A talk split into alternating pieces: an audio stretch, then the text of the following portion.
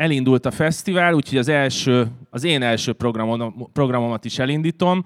A mai vendégünk Grecsó Krisztián lesz, a Lányos Apa című kötetével.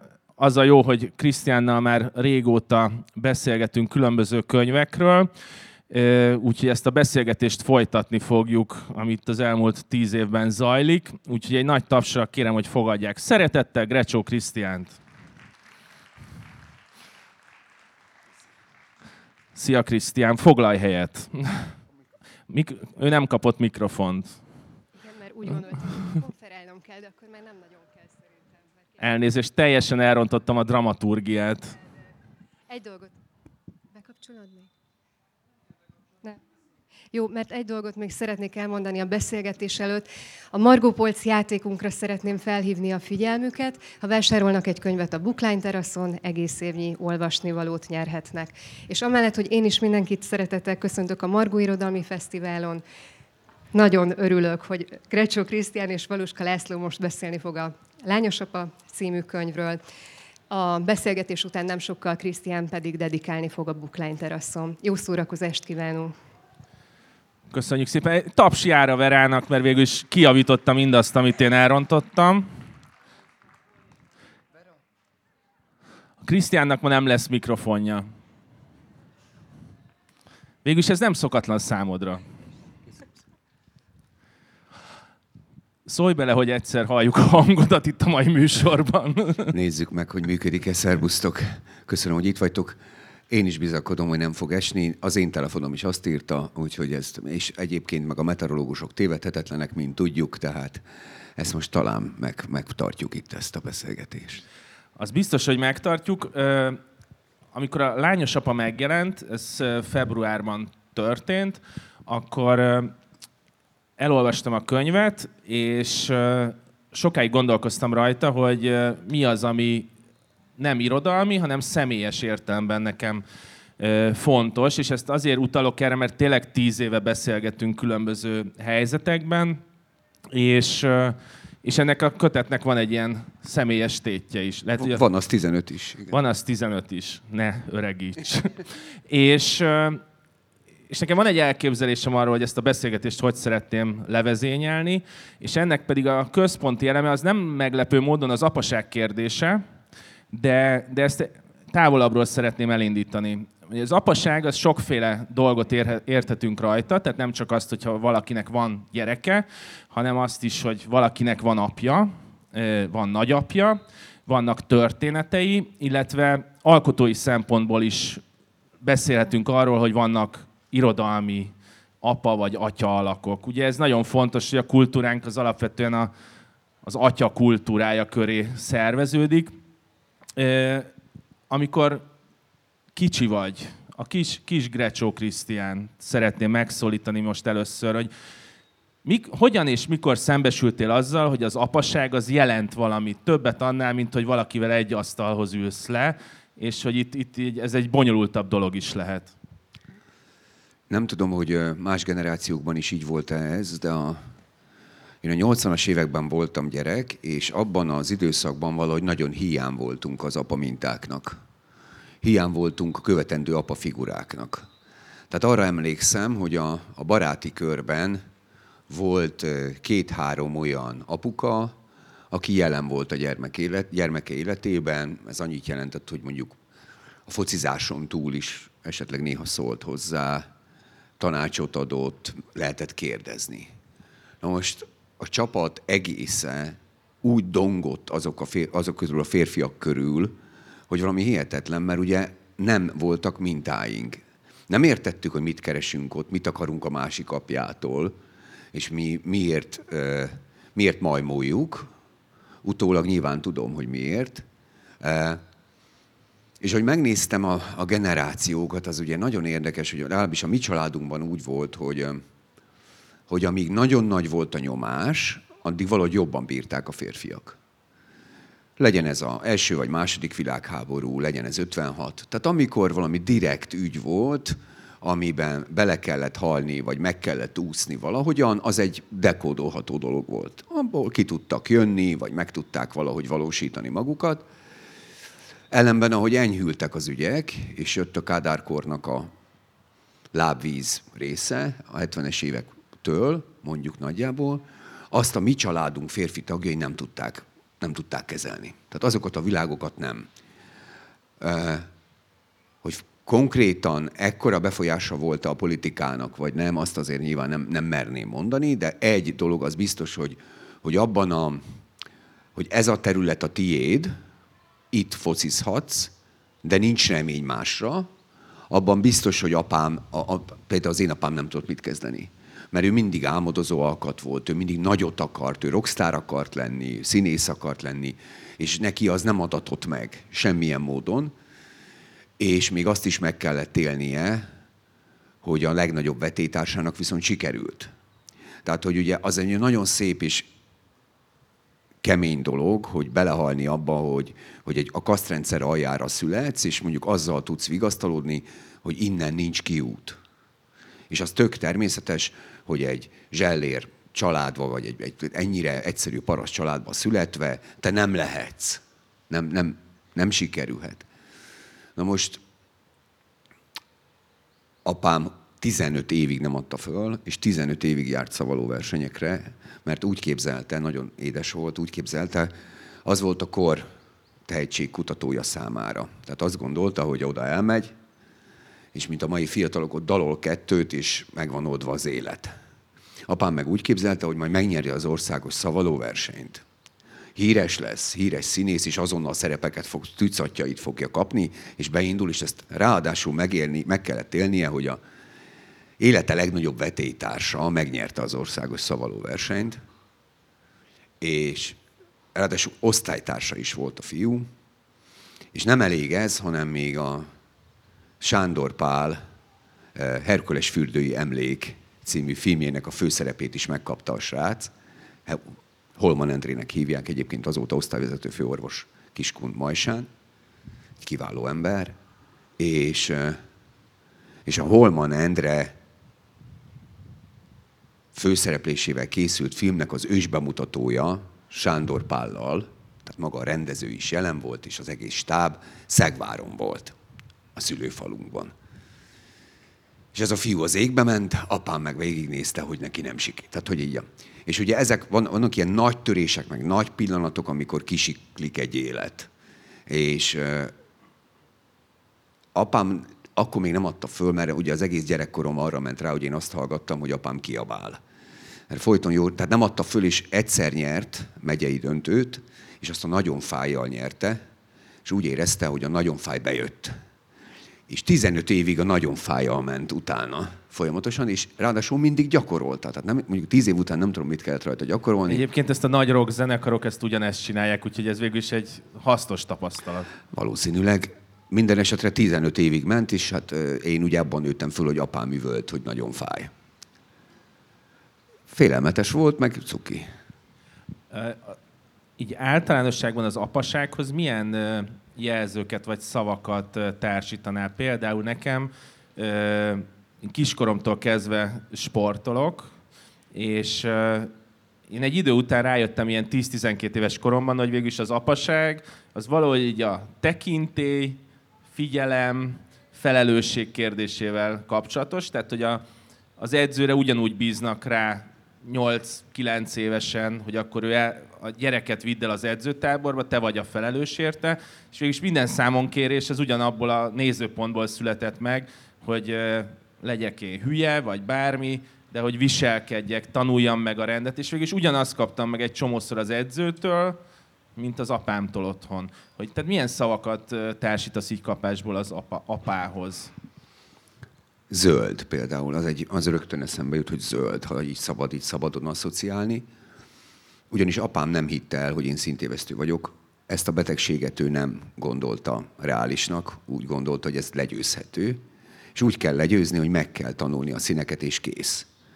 Én a zöldet és a barnát keverem, ez egy ritka szintévesztés. A zöldet és a pirosat szokták, én zöld, barna, kék, lila, ilyeneket nem látok és apám úgy vélte, hogy akkor hosszas képzéssel ez megoldható. Ennek az lett a következménye, hogy az otthonunk környékében mindenről tudtam, hogy milyen színű. Hiszen az milyen színű, az milyen színű, és egy idő után megtanulod, hogy milyen színű, és mikor már mindent megkérdezett a lakásban, vagy a házban és a környékén, akkor megnyugodott, hogy a gyerek végre megtanulta a színeket, a zöldet és a barnát is. Anyám nyilván kipróbálta, elvitt két utcával arrébb, kérdezett egyet, ott, ott még nem tudtam, és akkor kiderült, hogy mégse kezelhető az ügy. Tehát mondjuk például ez ilyen kegyetlen, a végtelenségig maximalista hozzáállás, és ha már még egy, akkor mondjuk, a, ha csak így eszembe jut a Henrik Heine 1849. októberében című verse. Úgy kezdődik, hogy elültek már a vadszelek, házunk táján csend van újra. Germánia a nagy gyerek karácsonyfát díszilget felvidulva. Nagyon szép vers különben, 24 verszak. Apám ezt gondolta méltónak a középiskolai felvételimre, hogy ezt tanuljam meg. Az osztálytársam, ott ugye egymás előtt kellett felvételiznünk, és az osztálytársam kiment, és azt bírtam mondani, hogy József Attila, mama. És elmondta a mamát. Én akkor két és fél hónapja gyakoroltam apám bakterházában Henrik Heine 1849. októberében című versét, de minden verszakhoz, hogy hova kell nézni, hunyorítani kell, mit kell csinálni, itt kell üvölteni, itt. És akkor azt, a srácot magasabb ponttal vették fel, mint engem. Engem is felvettek, mert három fiú volt, összesen mind a három fiút felvették. Teljesen mindegy volt, hogy mit mondok. És, és ezek, ezek a, tehát a, a, ha így van, akkor én is azt tudom mondani, mondjuk, ha jelzőket kell, hogy kegyetlenség, hogy, hogy, hogy maximalizmus, hogy tehát ilyesmi. A... Volt-e olyan pillanat az életedben, amikor a saját apádra úgy tekintettél, hogy nem a, az apát láttad benne, hanem azt a férfit, akinek van egy személyigazolvány száma, van egy története, de nem a gyerek nézőpontjából tekintettél rá. Tehát ki tudtál mozdulni abból a nézőpontból? Amikor, amikor egy férfit látsz, és nem az a lényeg, hogy ő az apád. Igen, ez már jóval későbbi történet, és annyira nem is vidám. Már lehet, hogy a Heinrich Heine se volt olyan nagyon vidám, elnézést kérek, de hogy a... Azt megúsztuk a megyei döntős versedet, hogy elszavaljad. Igen, Igen mert hát azt gondoltam, hogy feladom, tehát hogy elég lesz az első verszak. Hát igen, én nagyon sokat ápoltam őt, és olyankor valahogy más a viszonyotok, és más a helyzet, vagy másképp működik és utána valahogy másképp lesz a, a, a kinti élet is, tehát a kórházon túli világ is, és, és mások lesznek a mm, erőviszonyok, de, de mi akkor azt játszottuk, mert úgy volt túlélhető, hogy akkor ez lett az én beavatásom. Tehát, hogy én már felnőtt, ez, ezáltal lettem felnőtt, és akkor ő elvállalta az öreg szerepet. Volt akkor ő mondjuk nálam a mostani koromnál öt évvel fiatalabb mondjuk. És akkor ő, ő belehelyezkedett egy ilyen öreg szerepbe, és így, így éltük ezt túl. Nem túl szerencsés. Tehát nagyon szeretném, ha én nekem a saját lányommal szemben nem ilyen beavatási gesztusok. A beavatás nyilván az élet legkülönbözőbb fázisaiba, lehetőségeibe, a, a, a, átállások, iskolai beavatás, stb. Tehát, hogy hogyan vagy jelen ezeknél a, a nagy váltásoknál, hogy ne így legyek jelen. Tehát, hogy valahogy ha tudok más módokat találni, akkor remélem, hogy, hogy, hogy azok a formák működni fognak megbeszéltük, hogy egy szöveget felolvasol, és azt megkérném, hogy most olvast fel, ha lehet.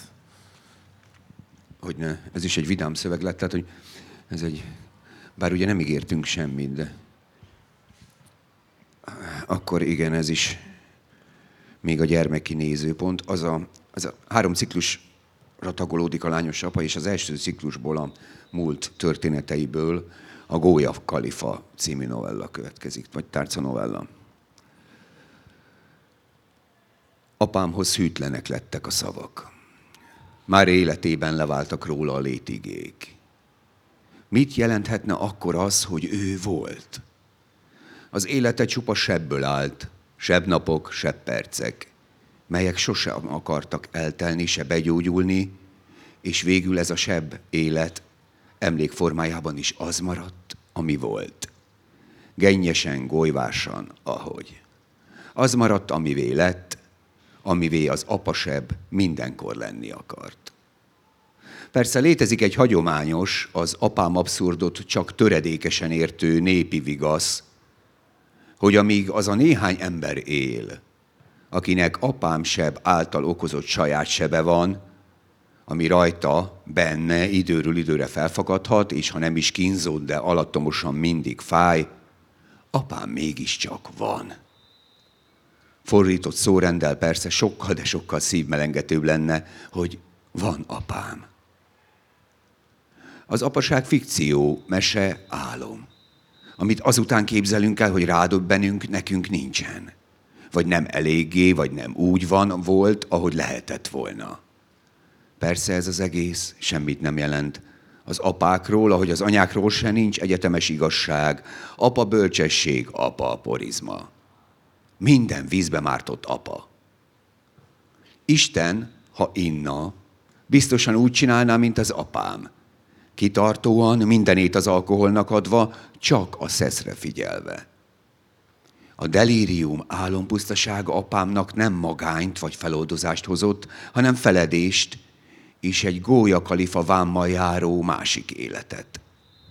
Elképzelni sem tudom, hogy mennyire fájhatott neki, amikor tényleg az egyetlen tiszta lénynek érezte magát a világon. Ezer meg ezer bűnös maradt tétován a saját életében, csak ő szaladt ki belőle a naivitás kietlen sivatagos mártíromságába, ő szállt ki a közepesek és tehetségtelenek, az átlagosak és gonoszak versenynek hitt ármánykodásából, a mocskolódásból, a lopásból. Egy antibűnbak a romlandó emberek tömegében, aki a megváltó, tengelyesen tükrös képe, és mégsem azért nem hasonlítható Jézushoz, mert az blaszfémia lenne, vagy sértés, hanem mert annyira, de annyira sajnálta magát. És bár ettől az önsajnálattól is pokolian szenvedett, a kör sajnos nem zárult be. Nem jutottunk el egy másik kezdőponthoz, ahonnan nézve ő akár példakép is lehetett volna. Két évtizede szeretnék róla írni. Gyakoroltam, készültem, megbocsátottam, fejlődtem, aztán felejtettem, kidobtam mindent, gyűlölködtem, visszaestem. Alkalmas mondat után kutatva ütettem föl krúdit, kassákot, rejtőt, mint hiába, többnyire feleslegesen. Abban reménykedtem, megtalálom a mondatot, ami segít. Aztán persze akartam írni is egyet, egy keskeny, árva, húzatos mondatot magamtól is. Egy saját sort, amihez neki tényleg köze van. Elvégre él bennem egy eredetiségre vágyó alkotó ember, aki bitangó szenved, mert soha semmiben nem voltam eredeti. Egész létem szöröstül, bőröstül másolat, tanult rétegek, indigók, folyton átütök valamilyen papíron. Így aztán olyan mondatot, ami minden korábbi mondatom fölött állt volna, és képes a csodára, és segít apámat önmagamnak megbocsátanom, nem tudtam írni. Aztán beláttam, hogy enélkül kell elkezdenem leülni végre anélkül, hogy megjött volna a jel. Nincs betlehemi csillag, de nem is állok a dermet pusztai éjszakában egyedül. Nincs se jó, se rossz idő. Apám húsz éve halott. És én akármeddig halogatom, hogy írjak róla, mindig lesz appelláta, kifogás, alibi, tévút. Bármit beleírhatok a nagy fehér semmébe. Bolondok vagytok ti, létigék. Az én apám mindenütt van. Ott leginkább, ahol nincs. Köszönjük szépen. Most, mint egy ilyen rossz 80-as évekbeli másolt VHS filmen, alámondásos VHS filmen én egy mondatot megismétlek. Az apaság fikció, mese álom, amit azután képzelünk el, hogy rádöbbenünk, nekünk nincsen. Nekem ez a novella, ez egy, mondják ezt, hogy kulcs, kulcs szöveg, tehát ahonnan lehet értelmezni az egész könyvet, és ez nekem ez a szöveg az, ami az egész kötetet értelmezi. Abban az értelemben, hogy az első részben a saját apáddal és családtörténeteddel való viszony kerül a középpontba, és ez nekem nagyon érdekes volt abból a szempontból, hogy van Grecsó Krisztián, akinek van egy személyigazolvány száma, és van Grecsó Krisztián az, aki itt szerepel a borítón, és ezt most szándékosan ketté választanám, mert valójában neked megvan az az esélyed, és ebben a szövegből ez derül ki, hogy ennek nagyon nagy tétje van, hogy te létrehozzad azt az apát, akihez, aki elhunyt, tehát van egy nagy hiány, de ugye az utolsó mondat az arról szól, hogy mindenhol ott van, ahol nincs is, és, és nagyon fontos az, hogy ez megtörténjen, ez a létrehozás. A másik mondat ugye az volt, hogy két évtizede szeretnék róla írni. Hogy mi az, ami miatt két évtizede ezt a fikciót, ami a te apád, vissza-visszatérve meg akarod teremteni, tehát felcserélve a bibliai hagyományt, hogy a, az atya és a fiú viszonyát, te valójában fiúként akarod megteremteni az apádat. Így van, csak nem találtam hozzá se módszert, se szavakat, meg nem találtam hozzá elég nyugalmat magamban. Nyugalmat magamban abban az értelemben, hogy, hogy nem akartam terápiás írást. Lehetett volna, és egyébként lehet, hogy másképp is alakul az egész, ha vállalom annak a kockázatát, hogy akkor fogom magam is, nem szép irodalmat, hanem valami, valami kinyitok dühöt, indulatot, bármit, és akkor hagyj jöjjön, ömlik a szöveg. És aztán azzal a, a, a, a terápiás alapanyaggal, amit félreteszek, később megpróbálok valamit kezdeni. Tehát ez is egy módszer lehetett volna, de valahogy úgy éreztem, hogy ha én azokat a mondatokat egyszer elpazarlom, én nem fogok tudni velük dolgozni megint. És maradt terápiás szöveg, és kész. Aztán volt egy másik helyzet, ami, amit nem is tudtam, hogy a formát se találtam. Hogy milyen szempontból, hogyan nézve lehet ezekről beszélni, ezekről a történetekről. Bocsánat, hogy itt közbeszúrok, itt a honnan nézve az lehet az, hogy mondjuk apád nézőpontjából elbeszélve? Vagy? Például. Például, hogy onnan érdekese. Hogy hogyha én, az én nézőpontomon nézem, akkor a mi viszonyunk, kettőnk viszonya érdekese, vagy egy élettörténet érdekese, ha mondjuk kicsit kitágítjuk, 60-as, 70-es évek vidéki Magyarországa, hippi világ, kicsit lázadó, útkereső, ez, a, ez érdekese benne. Ö, és közben keresgéltem, meg közben figyeltem, és volt egy időszak, nagyon, tényleg nagyon érdekes volt, hogy valami, valamiért abban az időszakban nagyon sok pszichológus fölhívott. Mostanában tudják, a pszichológusok lettek a nagy sztárok, tehát hogy most mindent, mindent ők, a, ők visznek. Hát mondjuk azt így láthatták, hogy van benne téma. Hát igen. Az a jó a pszichológusban, hogy nem mondja meg, hogy hány alkalom. Igen, hát van, hát ez egy végtelen anyag. Tehát, hogy ez, ez fizetni fog, mint a katonatiszt.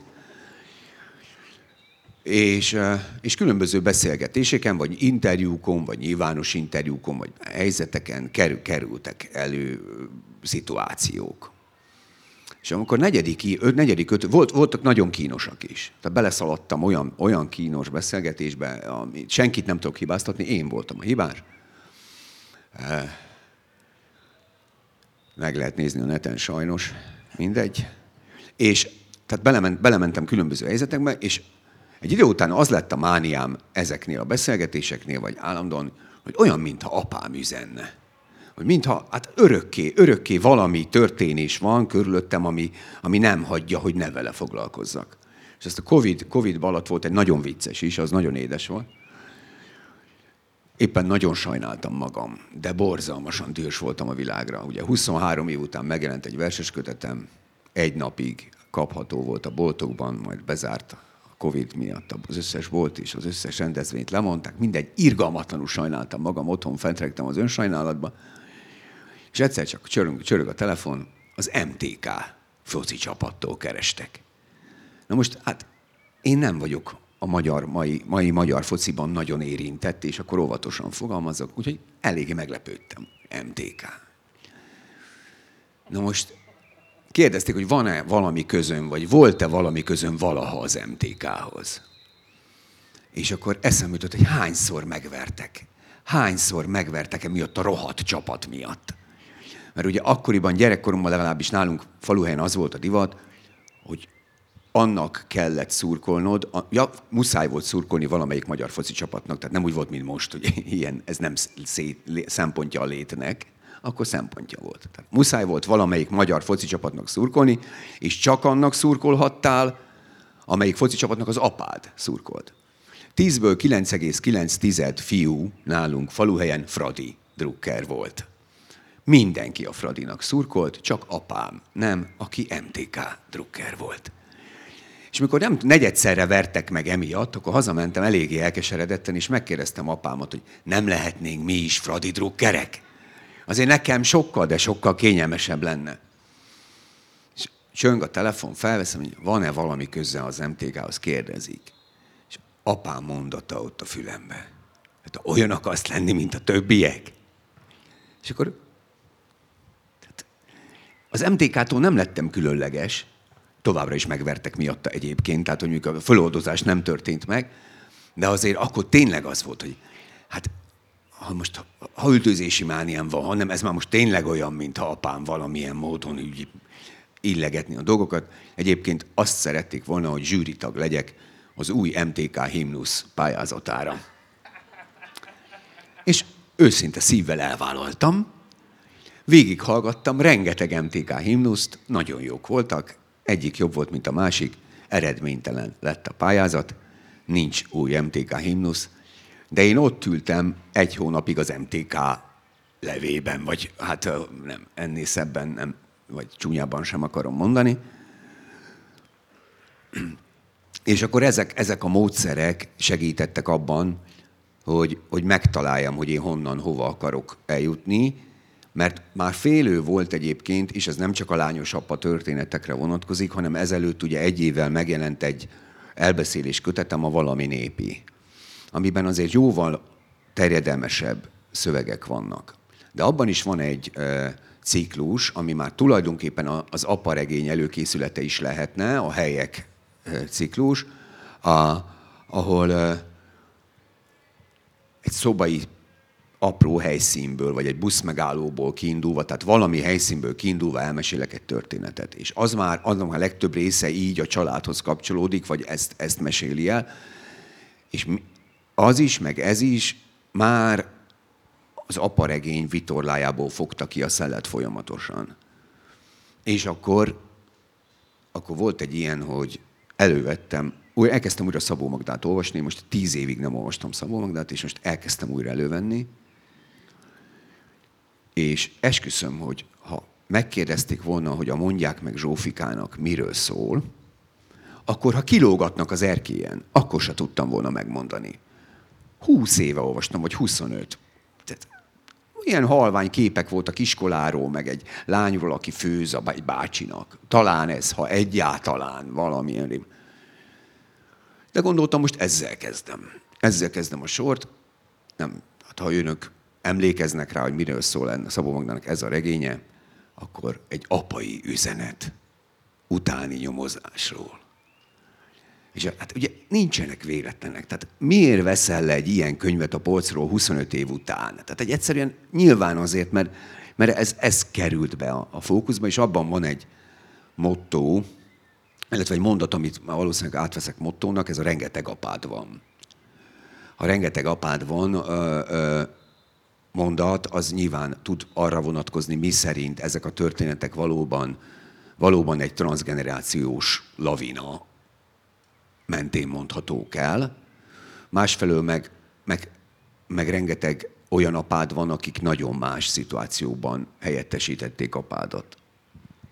Ha már Szabó Magda szóba került, akkor irodalmi értelemben van uh, irodalmi apa vagy irodalmi anya, az életedben, aki, aki akár azért, mert te felnézel rá, és fontos, amit csinál, és tanulsz belőle, akár azért, mert a hónod alá vesz, vagy a hóna alá vesz, mert az egyébként fura lenne, uh-huh. így, így segíti, és segíti a pályádat? Én nagyon szerencsés voltam ebben az értelemben, meg jó, jó szelek fújtak akkor körülöttem kifejezetten sokan segítettek nekem, és én ezt nagy szívvel fogadtam el mindig. Nehéz volt néha azt megélni, hogy kikerültél a Pixisből. Tehát például az Eszterházi Péter, ő egy olyan remek figura volt, meg egy olyan elképesztően szellemes, finom ember, olyan volt, mint egy mágnes. A, és ő az én generációmból sokunknak a hóna alá nyúlt, és adott lehetőségeket. De aztán egy idő után a következőnek adta a lehetőségeket. És amikor kikerültél az éppen segített kategóriából, az úgy, tehát úgy élted meg, mint akit megcsaltak. E, és emlékszem rá, hogy kifejezetten sokan haragudtak Péterre miatt. Mert annyira jó volt érezni a szeretetét, meg a törődését, hogy amikor nem te kaptad, akkor tényleg megcsalt szerető szerepben voltál, nem is ilyen, az már nem is ilyen szülői helyzet volt. Tehát, hogy, hogy, hogy ilyen, ilyen szituációkat tudok mondani. Nekem Szabó Magda a íróilag hihetetlenül fontos, és olvasóként is nagyon fontos. Személyesen nagyon kevés nexusom volt vele.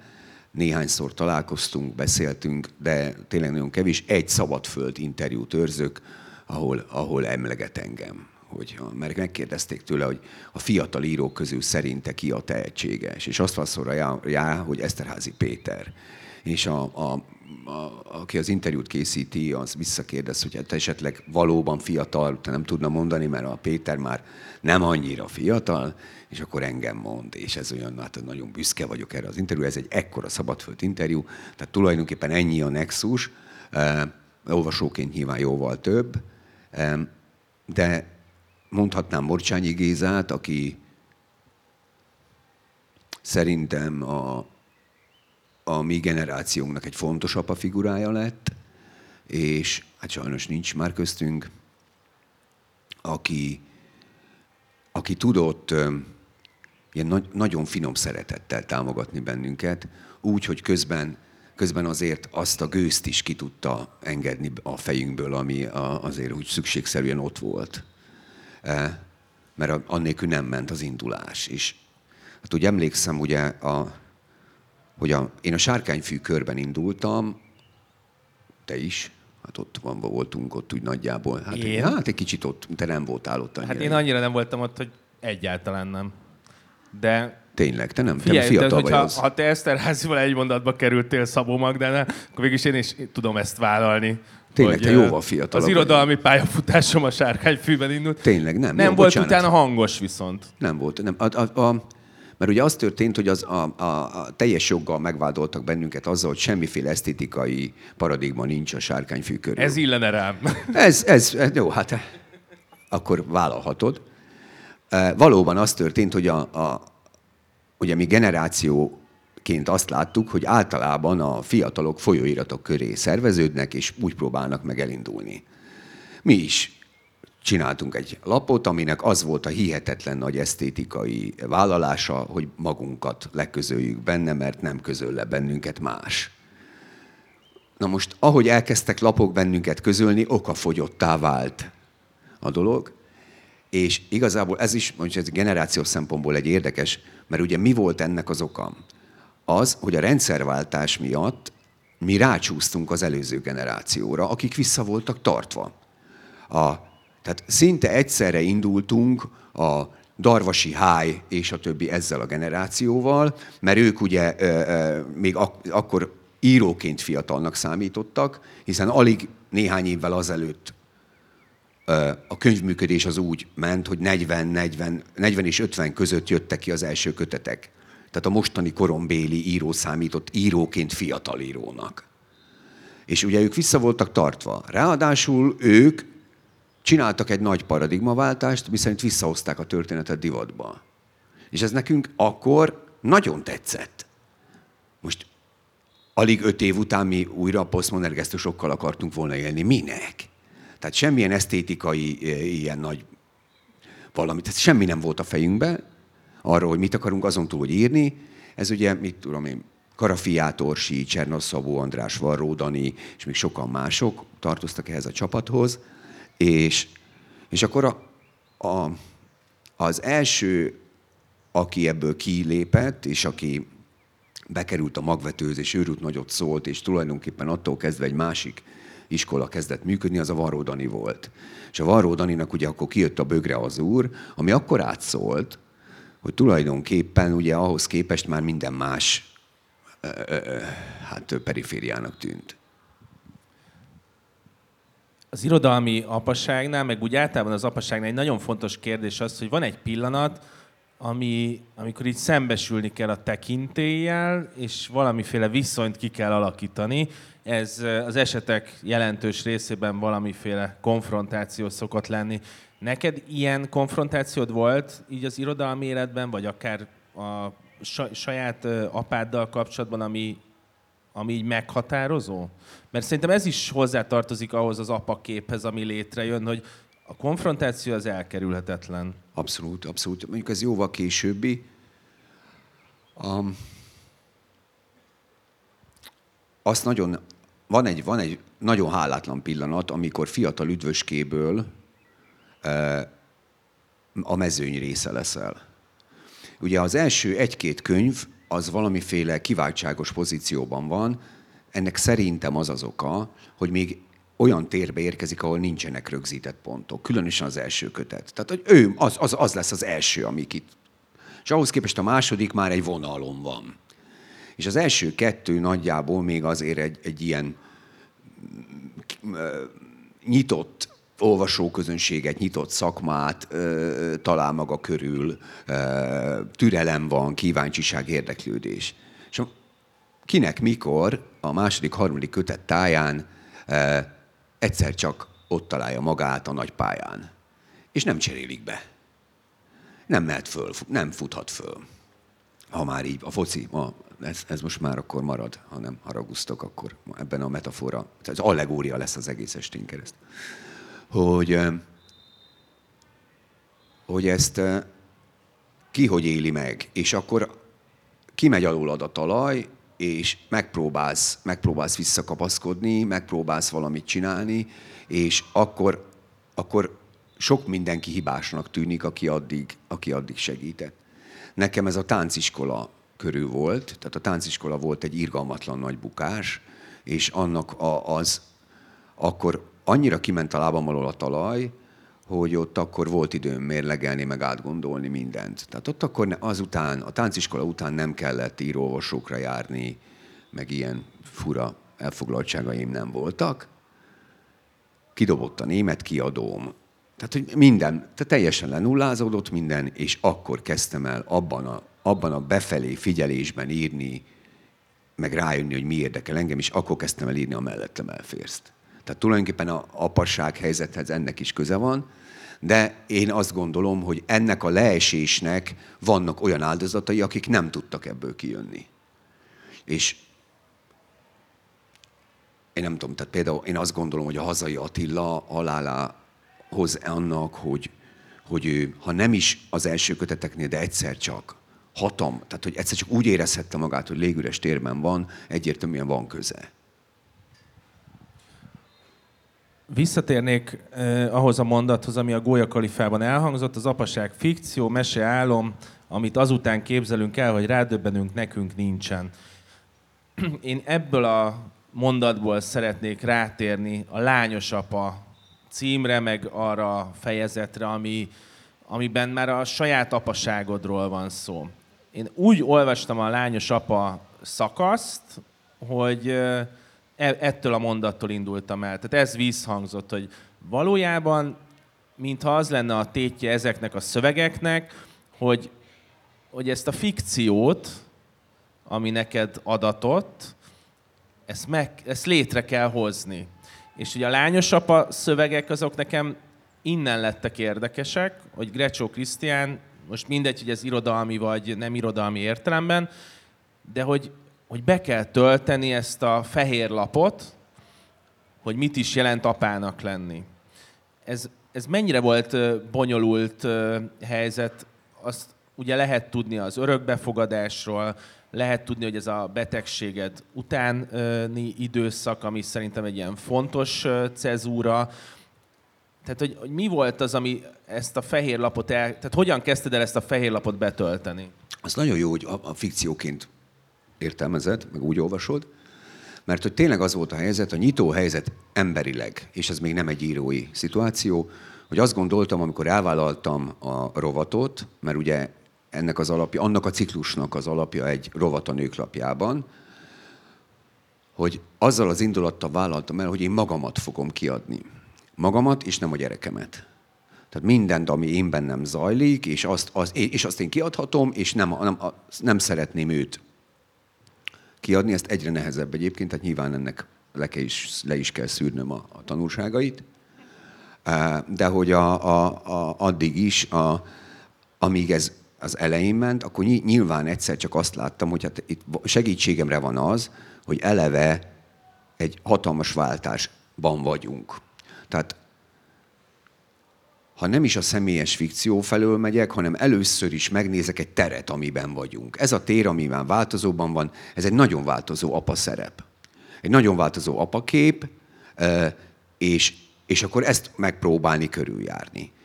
És ebben nagy segítségemre volt anyám férje, aki egyszer hazamentünk, és a, a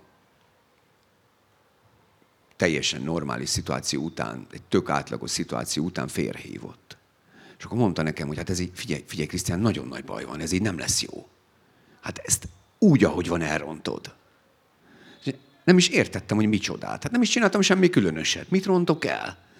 És ugye nagyon érdekes volt, semmi különös, nem akart ő rosszat, sőt, kifejezetten jót akart. Egy nagyon más világból érkező nézőpontot kaptam akkor meg. Ez ugye egy paraszti világból érkező hírek voltak, ami szerint ő azt mondta, hogy te kell, hogy legyél a gyermeked, nem is tudom, központi bolygója, de nem úgy, hogy szeretettel, hanem hogy tekintéllyel. És hogyha te e, kimutatod az érzéseidet, sőt, konkrétan így fogalmazott, nem mutathatod ki az érzéseidet, mert neked nem az a szereped hanem az a szereped, hogy szigorú legyél, hogy az alapja, a korlátok, te legyél a, a határok megszabója. Esküszöm, egy pillanatig elgondolkodtam. Sőt, nem is egy pillanatig. Rágódtam rajta, gondolkodtam rajta, hogy én erre képes vagyok-e, hogy ezt meg tudom-e csinálni. És a, amiket ír, írok a lányos apában, meg amiket végig gondolok, tulajdonképpen ilyen pontok mentén indul el. Hogy akkor oké, okay, tehát itt van egy elvárás, ami szövegszerűen egy nagyapától megfogalmazódik, mit szokott csinálni egy apa, mit csinál egy apa, ha rendesen viselkedik, és ehhez képest te ugye azt tapasztalod, hogy hát te a leghazugabb ember lennél, ha így viselkednél. Tehát, hogy ha ezt, ezeket a mintákat megpróbálnád követni. Na most velem az még sose fordult elő, hogy ne azok a rutinok működjenek bennem, amiket ott kaptam és tapasztaltam. Ezen nagyon meglepődtem. Hát ez volt az első helyzet, amikor ösztönösen valamit másképp csináltam. Amúgy egyébként én szoktam is mondani, én szerintem én egy katolikus magyar parasz gyerek vagyok. Habitusomban, világképemben, ahogy a pénzzel, az idővel. A, az MTK-nál kellett volna ezt mondanod. Hát igen. Mindegy, ne zsidóz, ne zsidóz. Hogy,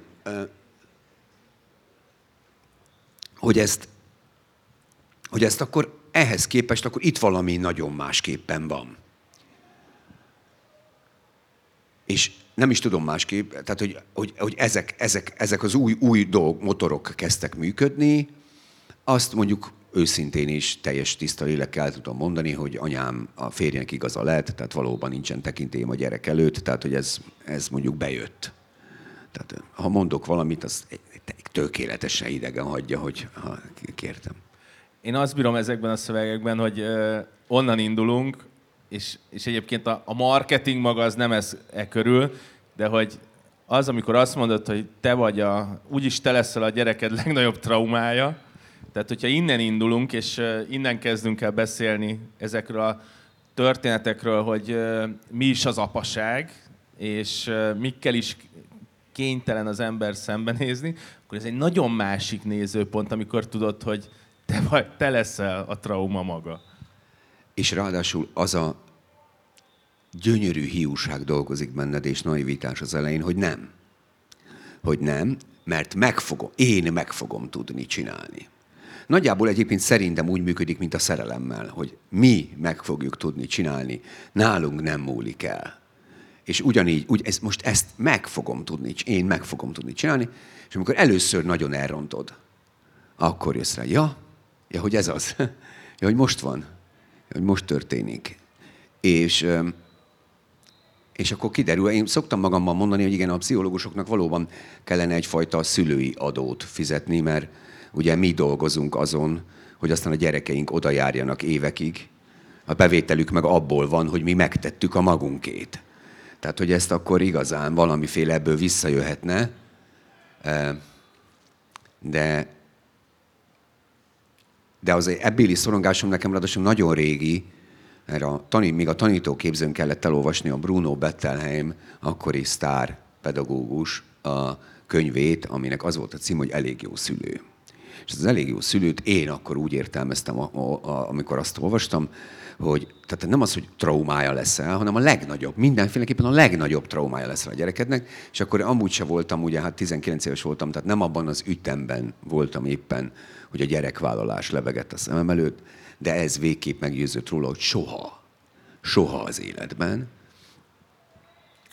Úgyhogy ez a kaland jelentősen el is húzódott. Most ugye ott tartunk, hogy az óvodában a szülők nem tegeznek vissza. De hát, hogy is mondjam, alázatra szoktat. A, az nagyon érdekelne, hogy ez lepörgötte a fejedben, hogy egyszer a kislányod nagyobb lány lesz, és otthon a könyves polcon elkezd matatni, és akkor jó, izé, apám 47. könyve, hagyjatok már ezzel békén, de egyszer csak megtalálja, hogy lányos apa. Elkezdi olvasni. És ugye ezekben a történetekben ott van a bizonyos értelemben a gyerekkora, bizonyos értelemben sokkal, sokkal, sokkal többet fog tudni az apjáról, mint amennyit te bármikor tudhattál a te apádról, vagy akár én tudhattam a saját apámról. Ez egy óriási érték, de közben ott lesz egy beszélgetés azután, hogy figyelj apa, itt vannak ezek a novellák, dumáljunk már egy kicsit. Valószínűleg a kamaszkora előtt kellene ezen túlesni. Hogy, ugye az egy, az egy jó technika lehet, hogy, hogy még, tehát már megtanul olvasni, de még azt hiszi, hogy én tudok vizen járni, és a kettőt még kihasználni, és akkor gyors elolvastatni vele. Hogy legyen egy olyan emléke is, amikor szerette. És ugye amikor esetleg már kamasz, és mondjuk azt érzi, hogy az apja őt elárulta, és nem azt, hogy múzsája volt, hanem más szavakat mond majd esetleg, a múzsa az nem lesz abban a tárban benne, akkor, akkor legyen egyfajta kapaszkodóm, hogy de nem emlékszel, kislányom, hát annak idején szeretted. Na, ilyenekben bízom, de ezek őrült naív dolgok ám, tehát ez teljesen reménytelen. Krisztián, nagyon köszönöm, hogy válaszoltál ezekre a kérdésekre ma. Remélem, hogy nem sértettünk határokat, hogy ilyen személyes kérdésekben mentünk előre. Hagy kérek egy nap, nagy tapsot Grecsó Krisztiánnak. Köszönjük szépen!